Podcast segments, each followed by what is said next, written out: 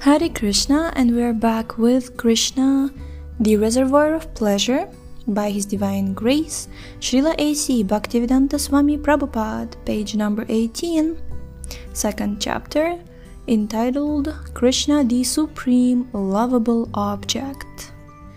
Okay. Bhakti means devotional service. Every service has some attractive feature that drives the servitor progressively on and on. Every one of us within this world is perpetually engaged in some sort of service, and the impetus for such service is the pleasure we derive from it. Driven by affection for his wife and children, a family man works day and night. A philanthropist works in the same way for love of the greater family, and a nationalist for the cause of his country and countrymen. That force which drives the philanthropist, the householder, and the nationalist is called rasa, or a kind of mellow relationship, whose taste is very sweet. Bhakti rasa is a mellow different from the ordinary rasa enjoyed by mundane workers. Mm-hmm. Yes, mundane workers labor very hard day and night in order to relish a certain certain kind of rasa that is understood as sense gratification. The relish or taste of the mundane rasa does not long endure, and therefore mundane workers are always apt to change their position of enjoyment. A businessman is not satisfied by working the whole week. Therefore, wanting a change for the weekend, he goes to a place where he tries to forget his business activities. Then, after the weekend is spent in forgetfulness, he again changes his position and resumes his actual business activities. Material engagement means accepting a particular status for some time and then changing it. This position of changing back and forth is technically known as bhoga tyaga, which means a position of alternating sense enjoyment and renunciation. A living entity cannot steadily remain either in sense enjoyment or in renunciation. Change is going on perpetually, and uh, we cannot be happy in either state because of our eternal constitutional position of being eternal, fragmental parts of the Supreme Lord. Sense gratification does not endure for long, and it is therefore called chapala sukha, or flickering happiness. For example, an ordinary family man who works very hard day and night and is successful in giving comfort to the family members of his family, therefore relishes a kind of mellow. But his whole advancement of material happiness immediately terminates along with his body as soon as his life is over. Death death is therefore taken as the representative of God for the atheistic class of men. The devotee realizes the presence of God by devotional service, whereas the atheist realizes the presence of God in the shape of death. At death, everything is finished, and one has to begin a new chapter of life in a new situation, perhaps higher or lower than the last one.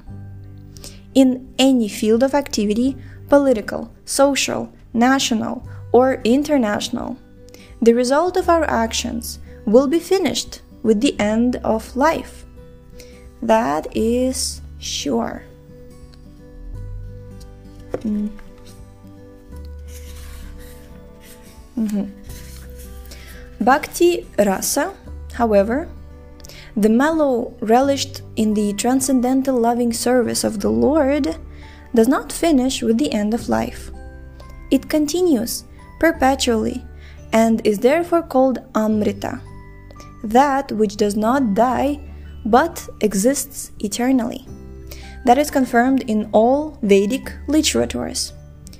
The Bhagavad Gita says that a little advancement in bhakti rasa can save the devotee from the greatest danger that of missing the opportunity for human life. The rasas derived from our feelings in social life, in family life, or in the greater family life of altruism, philanthropy, nationalism, socialism, communism, etc., do not guarantee that one's next life will be as a human being. We prepare our next life by actual activities in the present life. A living entity is offered a particular type of body as a result of his actions in the present body. The basic principle of the living condition is that we have a general propensity to love someone. No one can live without loving someone else. This propensity is present in every living being. Even an animal like a tiger has this loving propensity, at least in a dormant stage, and it is certainly present in the human beings. The missing point, however, is where to repose our love so that everyone can become happy. At the present moment, the human society teaches one to love his country, or family, or his personal self, but there's no information where to repose the loving propensity so that everyone can become happy. The missing point is Krishna and the process of devotional service teaches us how to stimulate our original love for Krishna and how to be situated in that position where we can enjoy our blissful life.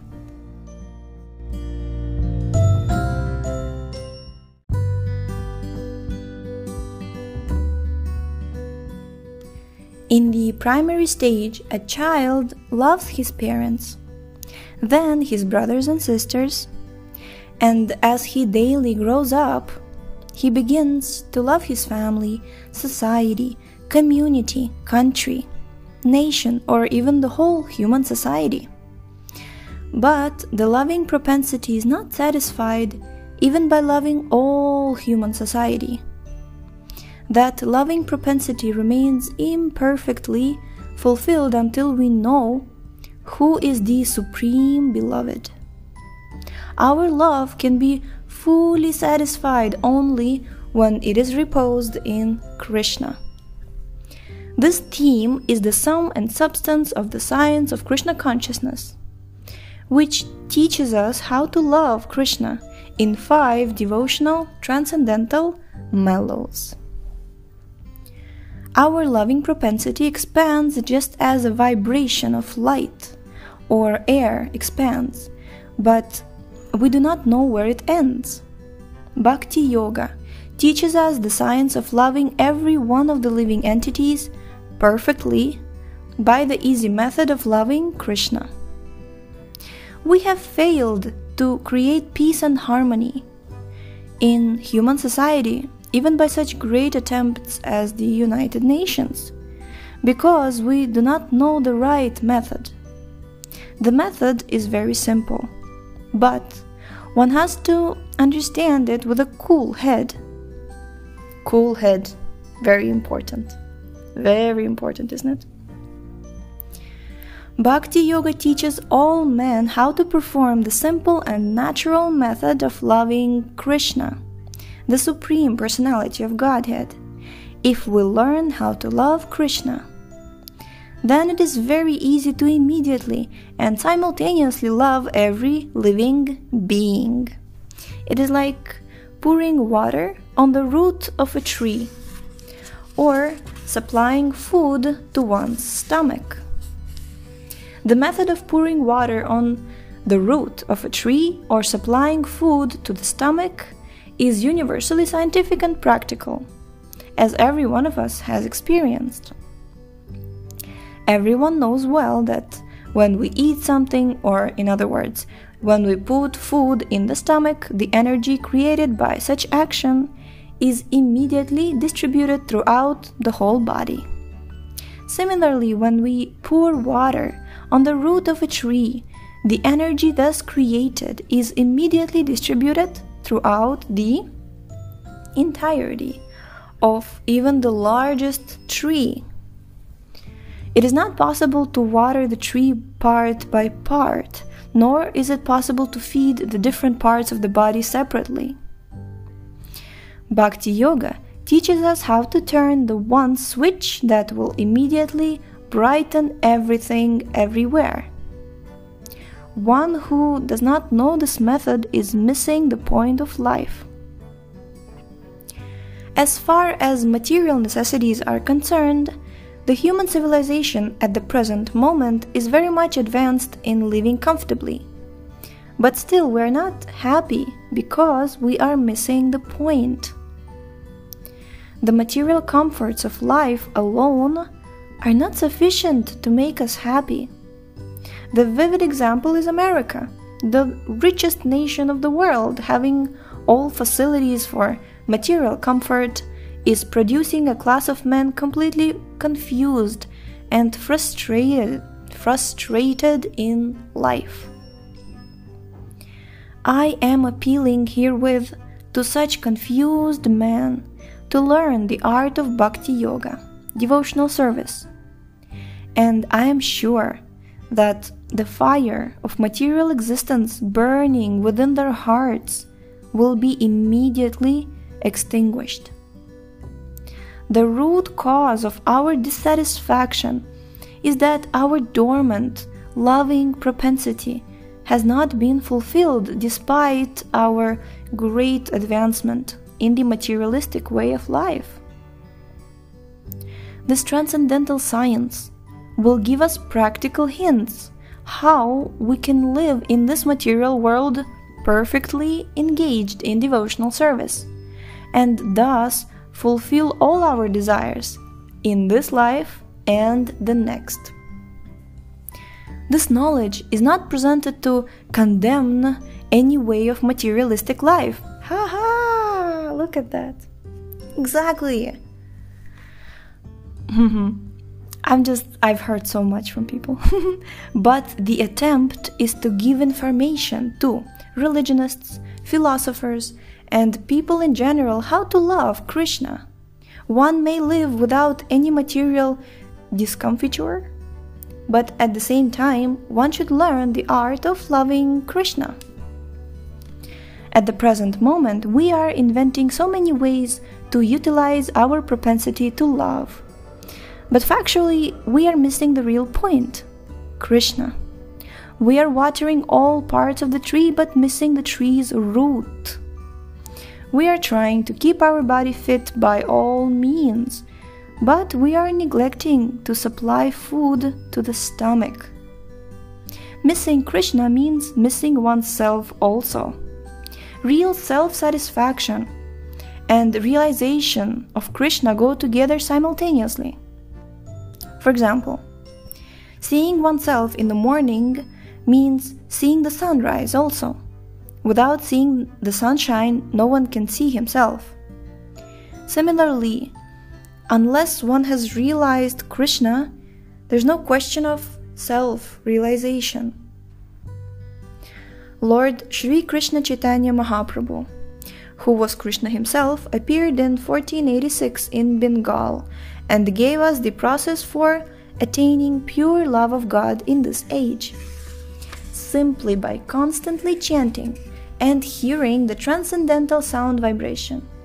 Hare Krishna, Hare Krishna, Krishna Krishna, Hare Hare, Hare Rama, Hare Rama, Rama Rama, Hare Hare. One can achieve the desired goal of life.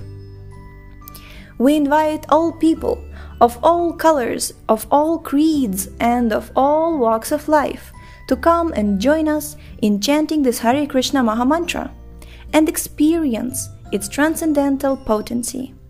anyone of any religion who takes up this process of God realization, Krishna consciousness, will develop his love of God and thereby perfect his life. Haribol! Wow, this is just perfect. We completed second chapter. Tomorrow, oh, tomorrow we're going to read the last chapter called "The Perfect Person," and after that we will read uh, one more. Like it's a, it's an essay which used to be in the first edition of Krishna, the Reservoir of Pleasure, and you'll find out later on. okay, thank you so much for tuning in today. Uh, I just really love this essay. Okay, so the link to this book is in the description, and we shall see you next time. Hare Krishna.